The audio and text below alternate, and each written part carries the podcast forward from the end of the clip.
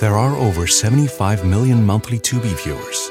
That's more people than there are in France, which means Tubi is more popular than cigarettes for breakfast.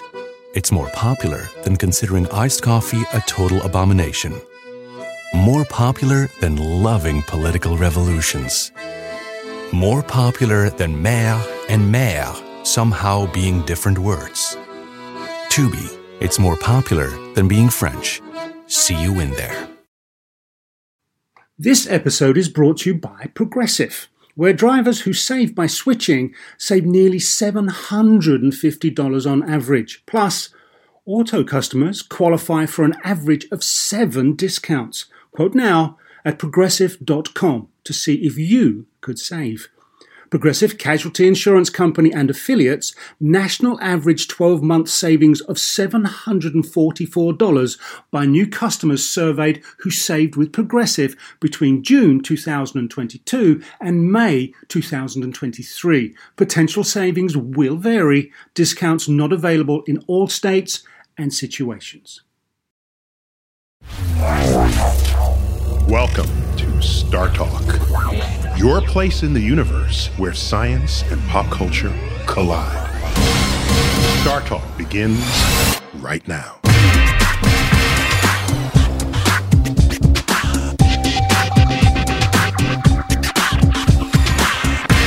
Welcome to Star Talk Radio. I'm your host, Neil deGrasse Tyson, astrophysicist and director of New York City's Hayden Planetarium. This week, we're going to talk about the hit CBS television series, The Big Bang Theory. For those who may have never seen it, it follows the adventures of four scientists Leonard, Sheldon, Raj, and Howard, as well as the girl next door, Penny, who's an aspiring actress and a waitress at the Cheesecake Factory. We'll learn more about all these characters later in the program, but I should let you know that if you do a Google search on Big Bang Theory, number one is this TV show, and number two is the origin of the universe. I sat down with Bill Prady, co creator and writer of the show, in his office in Los Angeles. And joining us was David Saltzberg, an astrophysicist at UCLA and science advisor to the show. The first question I had to ask was, what were you thinking creating a show about geeky scientists? And why did you think anyone would watch it? As I understand the world, there are nothing but geeky people in it. so, based on me and the people I know. So, to me, it's a depiction of the world as I see it. So, you have geeky roots to lead to this. I have the geekiest of roots. Before I was a television writer, I was a computer programmer. And this is back in the early PC days when, before they were called PCs, when they were called uh, microcomputers. And I programmed in Z80 assembler. Whoa. So you're card carrying. I am card carrying, absolutely. And I've been to my share of Star Trek conventions. And But did you don Spock ears? That's the question. I have donned Spock ears, but I've donned Spock ears on television. In fact, if you hunt through reruns of Dharma and Greg, I had a recurring mute character of a guy, a 40 year old virgin who went to Star Trek conventions. And I, I sat in the chair and got the Spock ears. If you have a makeup person, take about 45 minutes to put on. So I've had that experience.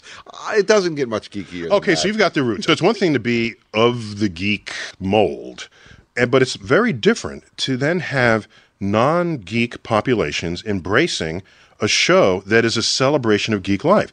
Did you predict that? Because the Big Bang Theory could not be this successful unless, quote, regular people were watching it if I had the ability to predict what things would make a television show successful, then we would be speaking from my home in the cloud city I would have built on Mount Olympus. On, on, Mount Olympus, hovering in gold hover thrones. so, so no, there's no. What would a picture? A hover throne. I love it. Throne. But no, you can't predict all, all, you can do is ultimately say, I'm going to do an honest portrayal of characters that interest me. I'm going to do stories that I find honest and you hope that people find them. I'm fond of the definition of geek as not necessarily being somebody where it, has to be science or science fiction, but it's that unbridled passion toward knowledge in an area. So I think that there are just as legitimately gardening geeks and rock climbing geeks. You just listed your next two shows. That's right. Well, Gardening Geek is going to be a very exciting show, and Dry Cleaning Geek is going to be big. The next project is a dry cleaning procedural, and we don't get to know the characters. It's all really about just stain removal with a lot of CSI type photography. You heard it here first on Star Talk Radio. So I think the two things that people identify with one is a passion about an area of interest. And the other thing is that the feeling that you're on the outside and that other people sort of have it figured out turns out to be the universal human condition that you know everybody goes home and assumes there are other people who have life figured out better.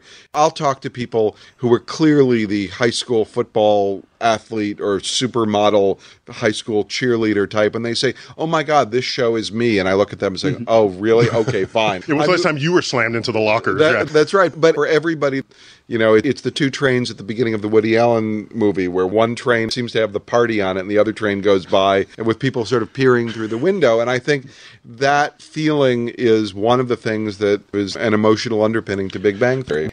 So presumably, you don't carry all this physics, even though you're card carrying geek.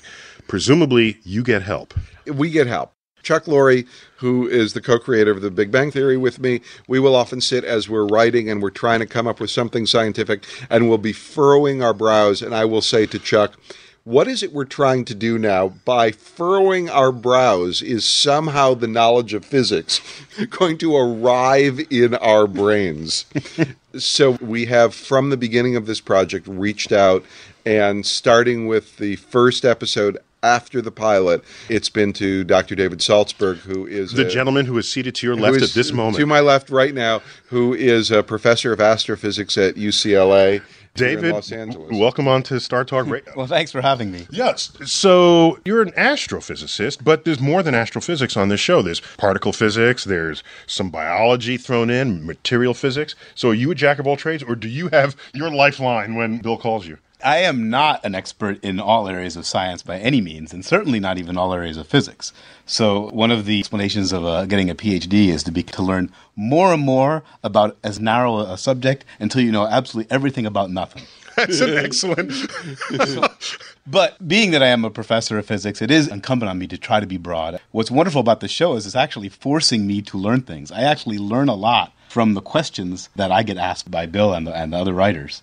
And so when you guys are writing, what comes first? Is the storyline first and say we need a science infusion here that's comical, or does the science then dictate what the characters are doing with each other? both. Sometimes the moment of science is incidental. And there you're just looking for, I had a great day at work, you know, X happened.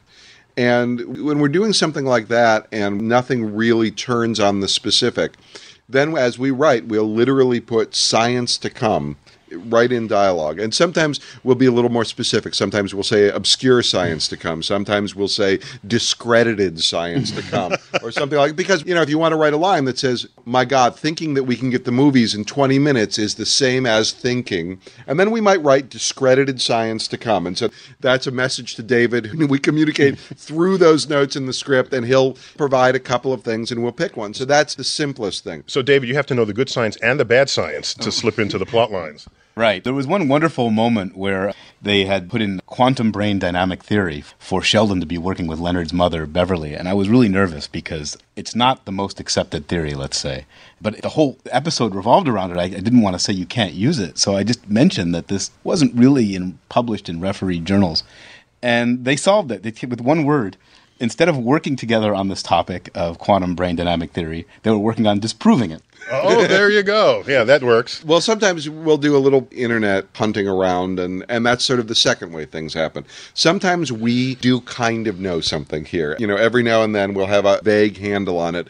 So we'll put something in, we'll take a shot at it, and then it's like turning in a paper. We'll get a grade back. And, and sometimes we get it right, and sometimes we're close. In that case, you know, we missed by 180 degrees, but that's easily by adding the word not.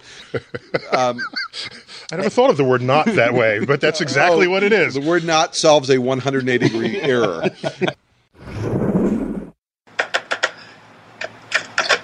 Oh, hi. What's going on? We're up on the roof bouncing laser beams off the moon. Uh, I'm sorry, what? It's pretty cool. We've got a two meter parabolic reflector and everything. I thought you might want to see it. That makes no sense. How can you bounce stuff off the moon? There's no gravity. Uh, Leonard, this is Zach, Zach Leonard. Hey. Sorry, I didn't know you were busy. Maybe another time. Yeah, maybe. Oh, hey, I want to see this laser thing. Oh, but what about the party? It's a surprise party. Doesn't matter when we get there. right. Okay, well, yeah, um, come on up. Hey guys, this is my friend Zach. Hey. Hello. Whoa, is that the laser? It's bitchin'.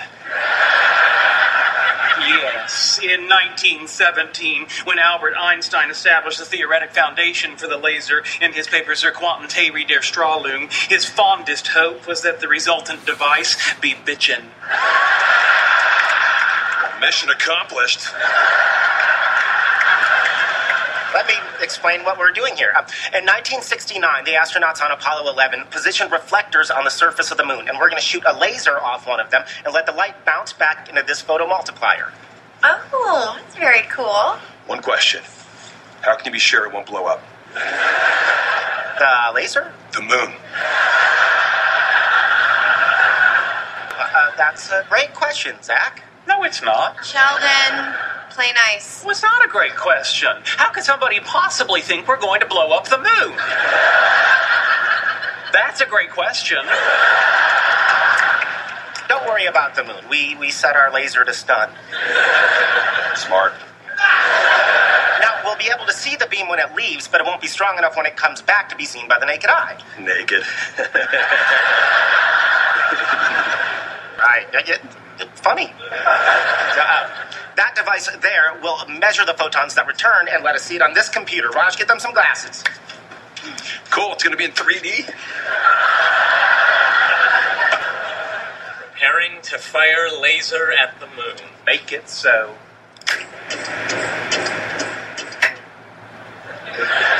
There it is. There's the spike. 2.5 seconds for the light to return. That's the moon. We hit the moon. That's your big experiment? All that for a line on the screen? yeah, but um, think about what this represents. The fact that we can do this is the only way of definitively proving that there are man made objects on the moon, put there by a member of a species that only 60 years before it just invented the airplane. What species is that?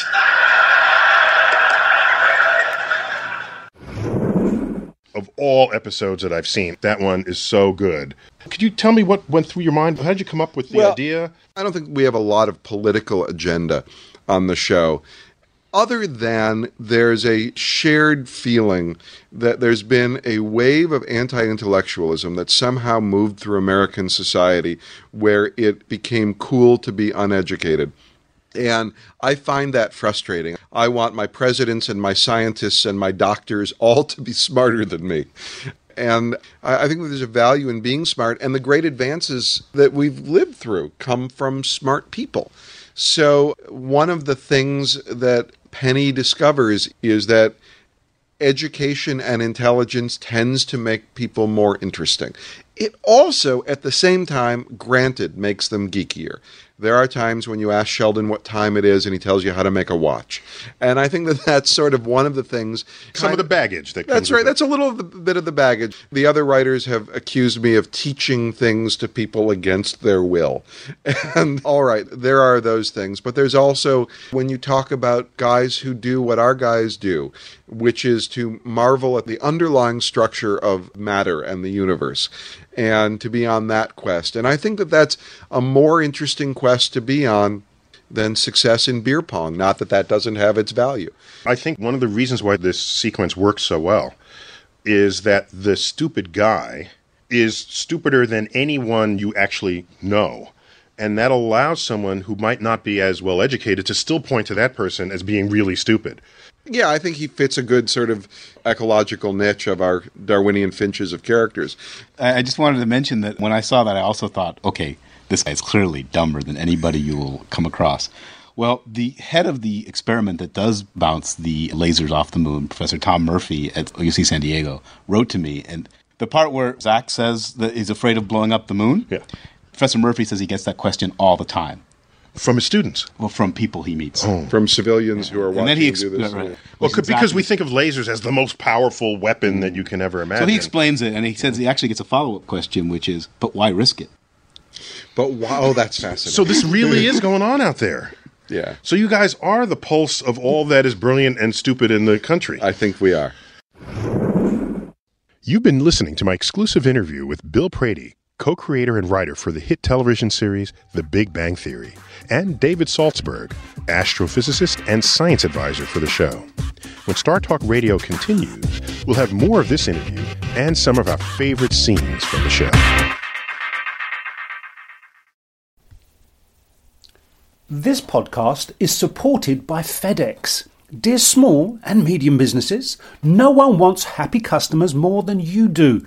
So you need a business partner just like you, like FedEx, who understands your passion for serving your customers because they have the same commitment towards you. That's why FedEx offers you picture proof of delivery, packageless and paperless returns, as well as weekend home delivery to 98% of the US on Saturday and 50% on Sunday.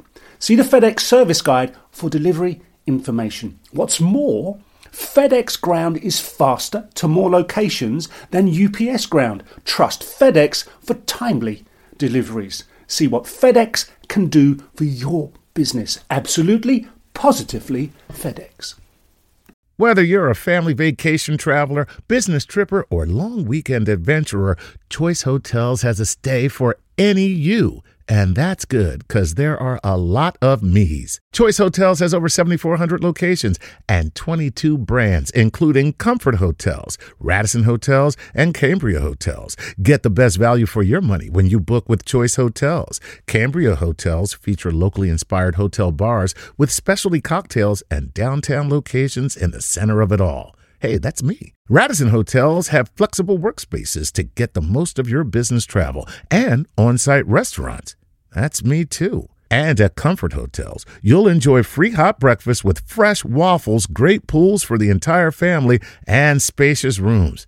Hey, that's me too. I guess I'm just going to have to stay at all of them. Choice Hotels has a stay for any you. Book direct at choicehotels.com, where travel comes true. Welcome back to Star Talk Radio. I'm your host, Neil deGrasse Tyson. For this episode, I've been talking with Bill Prady, co creator and writer of the hit television series The Big Bang Theory, along with David Saltzberg, a UCLA astrophysicist and the show's science advisor. You know, I actually had a cameo on the show during its fourth season, playing myself. Since in some circles I'm known as the guy who demoted Pluto from its planetary status, they had me visit Rajesh Koothrappali, or Raj as his friends call him. On the show, he's an astrophysicist who studies objects in the farthest reaches of our solar system. In this scene, Raj gets to be in People magazine thanks to one of his astronomical discoveries. Remember that little planetary object I spotted beyond the Kuiper Belt? Oh, yeah, 2008 NQ sub 17. Or as I call it, Planet Bollywood. anyway, because of my discovery, People magazine is naming me one of the 30 under 30 to watch. Congratulations. That's incredible. Excuse me. 30 what under 30 what to watch what? 30 visionaries under 30 years of age to watch as they challenge the preconceptions of the fields. If I had a million guesses, I never would have gotten that. It's pretty cool. They've got me in with a guy who's doing something about hunger in Indonesia, and a psychotherapist who's using dolphins to rehabilitate prisoners, and Ellen Page, star of the charming independent film Juno. Do I get an honorable mention for designing the telescope camera mounting bracket you used? Sorry, it's not part of my heartwarming and personal narrative in which a humble boy from New Delhi overcame poverty and prejudice and journeyed to America to reach for the stars. Poverty? Your father's a gynecologist. He drives a Bentley. It's a lease. I'm confused. Is there some sort of peer review committee to determine which scientists would be included? Peer review, it's People magazine. People picked me. What people? The, the, the, the people from People. Yeah, but exactly who are these people? What are their credentials? How are they qualified? What makes accidentally noticing a hunk of rock that's been traipsing around the solar system for billions of years more noteworthy than any other scientific accomplishment made by someone under 30? Boy, I bet Ellen Page's friends aren't giving her this kind of crap. So Raj is from India, and that's not a stretch because we know many engineers and scientists who come from not only the subcontinent but the Far East as well.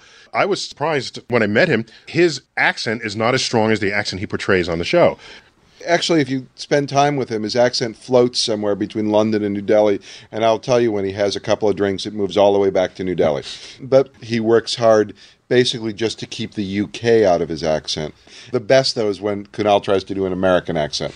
And he talks about hamburgers and things. So- Now, I didn't know until this show that there is actually an affliction where you cannot speak to some people or types of people or in certain circumstances. So, selective mutism is real. But just to remind the listener, so he has an inability to speak around women. Okay. Yeah, Mhm. and particularly attractive women. And this was based on a fellow I knew who had this problem, not quite to the extreme that Raj does, but he would stop talking when women came in the room, and he, you know, he Wait, a- wait a minute. You telling me The Big Bang Theory is your autobiography? No, but there are certainly people I know who are well reflected in the show. But people who are afflicted by it, it winds up being in one of those anxiety feedback loops where the anxiety that the problem will occur becomes the cause of the problem and the brain gets sort of locked in that and it's similar to a golfer or a bowler getting the yips and people That's interesting. There's some baseball players who used to have precision arms, and, and, then, then, it you just lose it. You lose it, and they can't find it. And mm-hmm. selective mutism is the same kind of piece of suffering. That it is psychosomatic doesn't mean that it's not real. Psychosomatic means having its origin in the mind. And he's eased by alcohol, we've discovered, but that's not a practical solution. But it is a drug that works for him. In the episode I was on, he didn't have the alcohol, so he ate the rum cake. He ate rum cake. Even that worked. And the fact that he could speak the instant he chewed it, It is made it clearly. A, it- it's clearly a psychological problem, and we think he ought to get help. And he's tried a couple of times badly. Speaking of being socially awkward, the character of Sheldon Cooper pushes the boundaries of antisocial behavior. Although, as played by Jim Parsons, he's hilarious. Sheldon is a theoretical physicist, so, as we'll hear in this scene, he struggles to find answers to some of the deepest mysteries of the universe. Sheldon, what do you want? I came to tell you, I've got the answer. Really? You figured out the graphene problem? No, no, I'm still hopelessly stuck on that, but I figured out how to figure it out. Okay, you know what, Leonard? I know I said I could handle your roommate, but I was wrong. We're gonna have to break up. What are you talking about? Einstein. Yeah, I'm gonna need a little more. Albert Einstein. Keep going.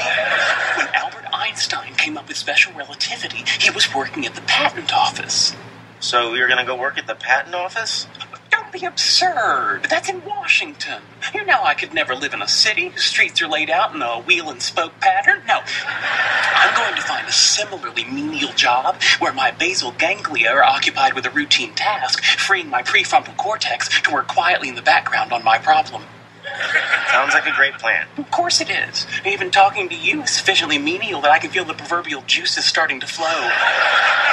Okay, well, thanks for sharing with us. Good night. Okay, I will get those drinks started for you. Good day behind you. Sheldon, what the hell are you doing? I'm trying to get these tables cleared. We're slammed. No, wait, wait, no, wait. What are you doing here? A reasonable question. I asked myself, what is the most mind numbing pedestrian job conceivable? And three answers came to mind a toll booth attendant, an Apple Store genius, and what Penny does. Now, since I don't like touching other people's coins, and I refuse to contribute to the devaluation of the word genius, here I am. You just you just walked in and they hired you? Just like that? Oh, heavens no. Since I don't need to be paid, I didn't need to be hired. I simply came in, picked up a tray, and started working for the man. Let me get that plate out of your way. Sheldon, this is ridiculous. Oh, is it? Just a moment ago, I had a minor epiphany regarding the polymer degradation phenomenon while scraping congealed nachos off a plate. Is that really necessary? Good Lord. The interference pattern in the fracture.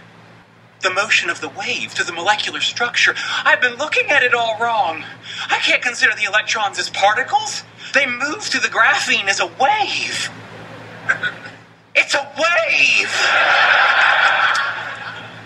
The moment to applaud would be now. Sheldon, where are you going? Aren't you going to clean this up? I'm sorry, I don't work here. So that was a brilliant sequence. Was that done before or after the Nobel Prize was given for the graphene discovery? Oh, before. Mm-hmm. That was before. Yeah. So you guys are right on top of things. Well, I talk to David, and I always say I want our guys about 20 feet back behind the cutting edge. I don't want them accidentally on the verge of a discovery where we have to have Big Bang Theory exist in a parallel universe where a discovery has been made that hasn't been made in ours. Graphene trans Neptunian mm-hmm. objects, we were a little bit ahead on some stuff that actually happened. And my favorite is that the toilet in the International Space Station broke about two weeks after we aired an episode where Wolowitz's ISS toilet broke, and it broke in almost the way our toilet was said to have broken. Now you guys are getting spooky. That's right. By the Yep. way, about mm-hmm. the, the graphene clip that you played, that was a great example of David having a real puzzle to look for a piece of science. Every now and then you'll sort of work backwards from an idea, and the question was is there ever anything that would take Sheldon into working at the Cheesecake Factory? And then we started talking about Einstein and the patent office. And there's a logic to it. If you're focused on something that isn't your work, maybe it sort of frees up the mind a little. But then we went to David and said, look, there's a problem. He's working on it. And here's the progression it starts with marbles on the floor, and then it progresses to balls in a Chuck E. Cheese ball pit. And then ultimately it's solved by something he sees working at a restaurant. So we gave him that. And I think it was a couple of days before you came back with graphene on that one. I'm just curious uh, how you, given those puzzle pieces, how you got Well, you made it easy because he had marbles on the floor, which is clearly a planar structure. Graphene is carbon in a flat plane. It's basically, yeah. a chicken wire of carbon, a single layer, completely missed by the theorists, and the experimentalists made it basically by pulling pencil lead off a paper with scotch tape. Hmm. And the person who did it, one of the two who won the Nobel Prize, Konstantin Novoselov, actually came to the show afterwards. He had, he also mentioned Big Bang in his Nobel lecture. In his required Nobel lecture, when you received the prize, and he showed Sheldon working at the whiteboard. Wait, wait, wait. First, you break the International Space Station toilet. Now you're showing up in people's acceptance remarks for the Nobel Prize. There we were, and I, I'm scared. You- You're out of control. Well, we've had a number of Nobel laureates. I'm going to say that we're the sitcom set that's been visited by more Nobel laureates than any other sitcom set ever, given that we stand at three, and I think that the previous record is zero. So, who's Um, been- Jan Hall, Jan who Hall. won the Nobel Prize for the uh, optical comb, among other things. dropped by to visit. You had George Smoot actually speak. Well, George Smoot, well, yes, because he sent a letter asking if he could be on the show, and then later claimed his assistant had sent the letter. And then, By the way, the accusation that someone else Constantine- sends what? letters, we've heard that before. So, yeah, that's right. I have to say, a letter saying maybe the director of the Hayden Planetarium could be on the show is like my mother reporting that she'd had a dream that I'd invited her to the Emmys instead of my wife. After the break, there's more of my interview with Bill Prady and David Saltzberg about the hit TV series The Big Bang Theory. Welcome back to Star Talk Radio. I'm your host, Neil deGrasse Tyson. I've been talking with Bill Prady, co creator and writer for The Big Bang Theory, along with David Saltzberg, an astrophysicist and science advisor to the TV show. In this segment, we discuss the characters Howard Wolowitz, an engineer and the only one of the lead characters without a PhD, along with Penny, the girl next door, who also happens to be Leonard's love interest. Both Howard and Penny illuminate some fascinating aspects of the interplay between science and society. So Howard is an interesting character because he's the only engineer. He doesn't have the PhD. He's very handy with robotics, and the fact that he's Jewish is a fundamental part of his character. So, how is religion in general treated in the show? I think there's no overt intent to have a religion science debate of any kind on the show. But because religion is an aspect of existence in modern society, the coexistence of religion and science is something that you're aware of on the show.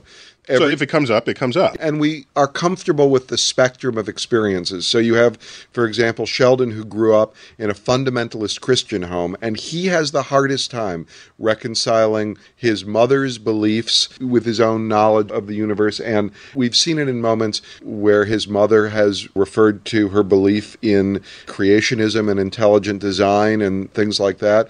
Leonard's upbringing was atheistic, his parents rejectors of religion. So he comes at religion as an as an outsider, and I think there are moments like a Christmas tree where he kind of misses the warmth that it might have added to his childhood. There doesn't seem to be much warmth in his childhood at all. Howard is culturally religious. Jews are well represented among scientists because of a cultural predisposition toward academic careers. So here's a character whose religion is cultural for him, but not particularly significant. And Koothrappali seems to be the character whose Hinduism actually seems to inform his life. So, in terms of their relationship with religion, there are four different approaches, not by design, just by accident, by getting to know the characters. Well, that's a happy accident because yeah. clearly many viewers would be religious and it'd be curious to them how that plugs in. Absolutely. And I think one of the things that you find is that, you know, sometimes people, there's an assumption made that religion isn't a part of the life experiences of scientists. And I think what you find is that scientists represent the spectrum of humanity like any other group. And these things aren't incompatible with the pursuit of science. The other wonderful thing that Howard gives us is that engineers often have a bit of a chip on their shoulder, that they're hands on doing the scientific work, but they're sometimes looked at as the grease monkeys of the group. Sheldon condemned engineers as the Oompa Loompas of science. Oh, thank God you're here. What's the emergency? I got the Mars rover stuck in a ditch. Where? On a dusty highway just outside Bakersfield. Where do you think? On Mars! Hey, Howard, is everything okay? Yeah, baby, I'll be right in. You brought a girl to the Mars rover control room? Yeah, I picked her up in the bar. She's a doctor. One free barium enema, and my mother won't care she's not Jewish. So, what exactly do you want us to do? I need you and Raj to help me get the rover out of the ditch, and I need you to get Stephanie out before somebody notices she's here. She doesn't exactly have clearance. Really? They don't let strange women from honky tonks come in and play with $200 million government projects on distant planets? Yes, I was bad. Maybe she'll spank me. Can we please move on? Wait, Howard, you know, it's getting late, so do I get to drive this thing or what? Yeah, no, I'm sorry, but something's come up. Kind of a Mars rover. Mars rover, can Howard come over? Situation. So, my friend Leonard is going to take you home. Anything? Actually, I was just checking my email. But, uh, nope, the rover is not responding. There's got to be other options. Could try calling AAA. But based on NASA's latest timetable, they won't get there for 35 years. Plus, I understand you have to be standing next to the vehicle with your card when they arrive. Oh, snap. Snap what? Okay, I guess we have to turn to plan B. What's plan B? Erase all the hard drives, grab the surveillance tapes, wipe our fingerprints off every surface, and run. Why wasn't that plan A? A NASA spokesman states that due to the loss of data, they will most likely be unable to determine the cause of the Mars rover's malfunction. Thank God for plan B. Howard, didn't you say you worked on the Mars rover? No, you're mistaken. Yeah, when we first met, you said that if I went out with you, I could drive a car on Mars. Penny, who we've never felt was an unintelligent person, but uneducated, her knowledge That's was, an interesting and important distinction. It is very important, mm-hmm. and that her knowledge is pragmatic and useful. We've created many situations where our guy's extreme education wasn't useful, but Penny's knowledge of the real world was. And if that weren't true, then these characters wouldn't need each other, and they very much do. And what she also has, which our guys lack, and I think they lack because, in the case of Sheldon, because he doesn't want it, but in the case of the other guys, because they've spent a lot of time isolated in academic fields, is they lack an ability to move through the muggle world. So she can often be a guide to that. And You're using Harry Potter to reference characters in The Big Bang Theory. Yes, deal with it. I slipped in the shower and I think I dislocated my shoulder. Not surprising, you have no safety mat or adhesive stickers to allow for purchase on a surface with a low coefficient of static friction. What? Tubs are slippery. I know, I slipped. I have a series of whimsical duck stickers on the bottom of my tub. Yeah, okay, whatever. Will you just turn the water off and help me up? They're holding umbrellas. What? Ducks in my tub. Uh huh. They're whimsical because ducks have neither a need for nor the ability to use umbrellas. Oh my god, I gotta go to the emergency room. Well, assuming you're correct that your right humerus is no longer seated in the glenoid socket, I would certainly think so. Okay, can you drive me? I don't drive. Well, I can't drive. It seems we've reached an impasse. I could call you a cab or an ambulance. No, no, no, I can't wait that long. You gotta help me, please. All right, let it never be said that Sheldon Lee Cooper ignored the pleas of a damsel in distress. No one's saying that. Let's go. It does seem rather ironic that for one of 99 cent adhesive ducks, we both might die in a fiery car crash. All right, there's no need to bark at me. According to the inexplicably irritable nurse behind the desk, you'll be seen after the man who claims to be having a heart attack but appears to be well enough to play doodle jump on his iPhone.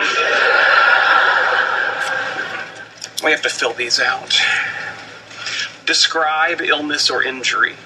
I dislocated my shoulder. All right. And how did the accident occur? You already know that. Cause of accident, lack of adhesive ducts. Okay, medical history. Have you ever been diagnosed with diabetes? No. Kidney disease? No. Migraines? Getting one. Are you currently pregnant? No. Are you sure you look a bit puffy? Change migraine to yes. When was your last menstrual period? Oh, next question. I'll put in progress. Okay, moving to psychiatric disorders. List all major behavioral diagnoses, e.g., depression, anxiety, etc. Oh my god, what the hell does this have to do with my stupid shoulder? Episodes of subpsychotic rage. So you can almost think of Penny and Sheldon as opposites in every possible metric of humanity. They absolutely are. Whereas Sheldon, on the scale of intelligence on the show, We looked it up. 187 is That's the, right, is but- the IQ. and but mostly in terms of education, he has the most with multiple postgraduate degrees. And Penny, having dropped out of community college, has the least education on the books. But then, if you talk about their ability to function in the real world, the positions are reversed. Sheldon is almost self infantilized to the point of inability to function on his own. He doesn't drive. He's a grown man who doesn't drive, so he's dependent on other people to take him places. That's called a New Yorker, by the way. well, that's right. Yeah, absolutely. but in California, you're very dependent on other people, and so in terms of his ability to function on his own, he's he seems to be about ten. Whereas Penny, on the other hand. Grew up on a farm. She has the ability to repair an automobile engine and things like that. And also, she has the social skills that come of functioning in the real world, a, a place that Sheldon doesn't care for. You know, Sheldon, when one of the other characters says, let's go outside, he doesn't get what the big deal is about outside. If outside were so great, why did mankind devote so much energy to inventing inside? Which is typical of Sheldon. His motion, it's agoraphobic and misanthropic. It's away from places and people. Whereas Penny is social. So they represent the extreme. And it's by design because they Of course, re- it creates a scripting fertility for you. well, it's that, but they also represent the two poles on Leonard, who is the character who sits in the middle of them, who longs for the world, and he longs for ability to function in the world, and he exists at a point of balance between Penny pulling him into the world and Sheldon pulling him out of it. After the break, I'll have more of my interview with Bill Prady and David Saltzberg about the hit TV series The Big Bang Theory. But first, let's hear Sheldon's thoughts about being a scientist after he's had a few drinks. Let's get serious for a moment. Why are we all here? Because we're scientists. And what do scientists study? The universe. And what's the universe made of? I am so glad you asked. There's antimony, arsenic, aluminum, selenium, and hydrogen, and oxygen, and nitrogen, and radium, and nickel, neodymium, neptunium, germanium. Everybody! And iron, americium, ruthenium, uranium, europium, zirconium, lutetium, vanadium. Just the Asians. And lanthanum, and osmium, and astatine, and radium.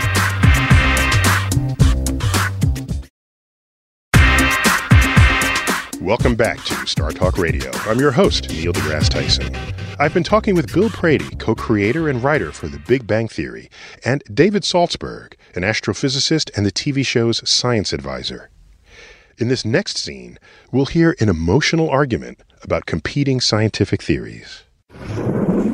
She is an arrogant, subpar scientist who actually believes loop quantum gravity better unites quantum mechanics with general relativity than does string theory. Are you gonna let him talk to me like that? Okay, well, there's a lot of merit to both theories. No, there isn't. Only loop quantum gravity calculates the entropy of black holes. Sheldon, don't make that noise. It's disrespectful. I should hope so. It was a snort of derision. You agree with me, right? Loop quantum gravity is the future of physics. Sorry, Leslie. I guess I prefer my space stringy, not loopy. Well, I'm glad I found out the truth about you before this went any further. Truth? What truth? We're talking about untested hypotheses. It's no big deal. Oh, it isn't really? Tell me, Leonard, how will we raise the children? I guess we wait until they're old enough and let them choose their own theory. We can't let them choose, Leonard. They're children. That's a hilarious scene. I know it's way back from the first season, and mm-hmm. Leslie's not a recurring character anymore, but it's a fascinating analog, obviously, to discussions that parents have about what religion they might raise their children in. So, what was the genesis of that scene? No pun intended. No, it was. It's exactly that. Here we have Leslie was moving much faster in the dating relationship with Leonard than was reasonable, and we said let's have them find a stumbling block in the relationship. This debate is something that we certainly knew in the writers' room, and we went to David for the specifics of the debate. But we're fascinated in general about Sheldon's work in what was then string theory and became M theory during the course of the series but what's really going on is that people are afraid of relationships.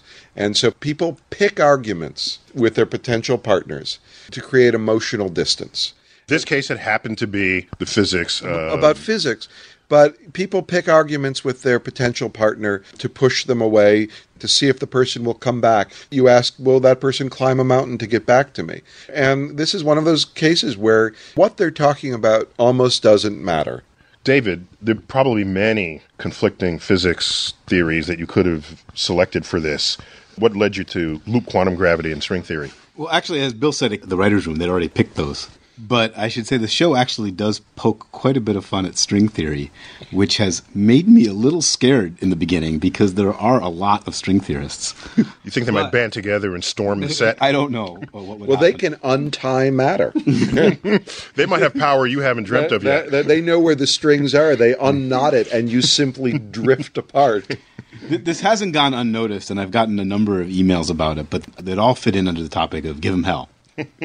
Brian Greene, who wrote The Elegant Universe, appeared on the show. He got that- mocked by Sheldon and Amy for the absurd notion in their minds of trying to explain science to the masses. That was the scene where he was giving his book talk at the local bookstore. Right, And, and they, they- were sitting in the back snickering. Right, like they'd gone to see a comedian perform.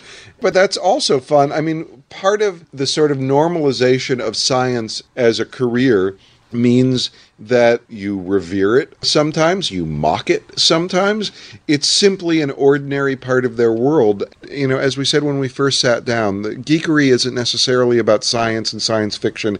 It's a passion to understand an area beyond the general level of knowledge that exists. It's an intensity of attention An intensity given of- to one subject. or to a field and it comes from an underlying fondness of knowing to me that kind of passion toward the world is very appealing maybe even, dare I say, timeless and transportable. One might imagine a Big Bang Theory counterpart in another set of fields where the dynamics of the characters are just the same.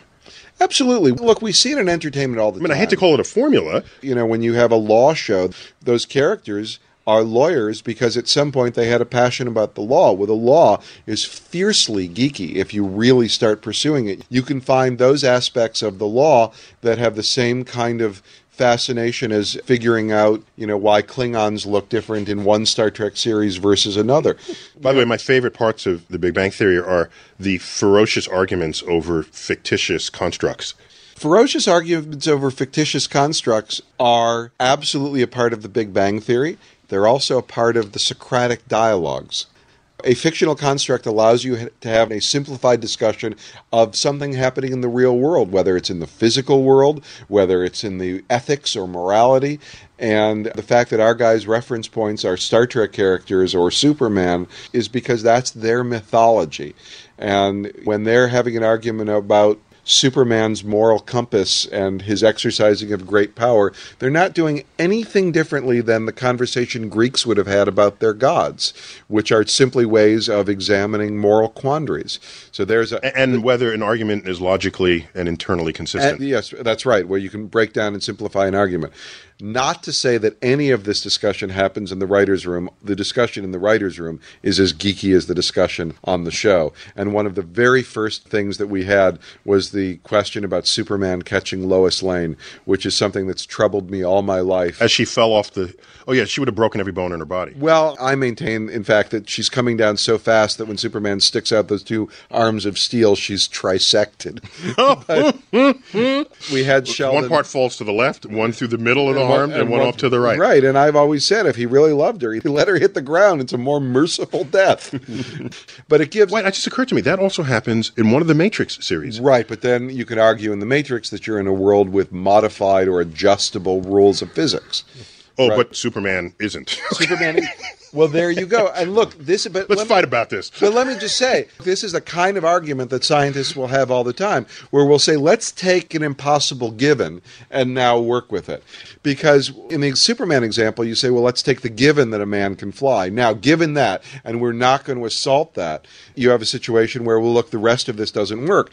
But take a look at what's happening in high energy and quantum physics, where you say, let's make an impossible assumption for example, that the position and speed of a particle are not mutually knowable.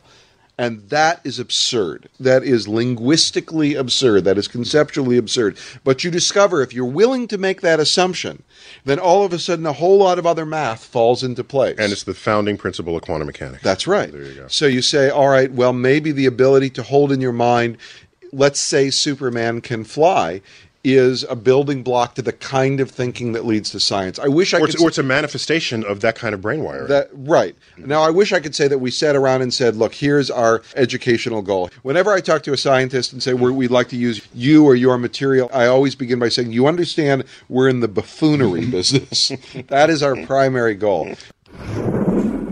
I've got to wrap up the show. So that means it's time for my tweet of the week. Let's see here. How about, okay, the Big Bang Theory. When geeky scientists can be main characters in a hit primetime series, you know there is hope for the world. You've been listening to Star Talk Radio, brought to you in part by a generous grant from the National Science Foundation. As always, until next time, keep looking up.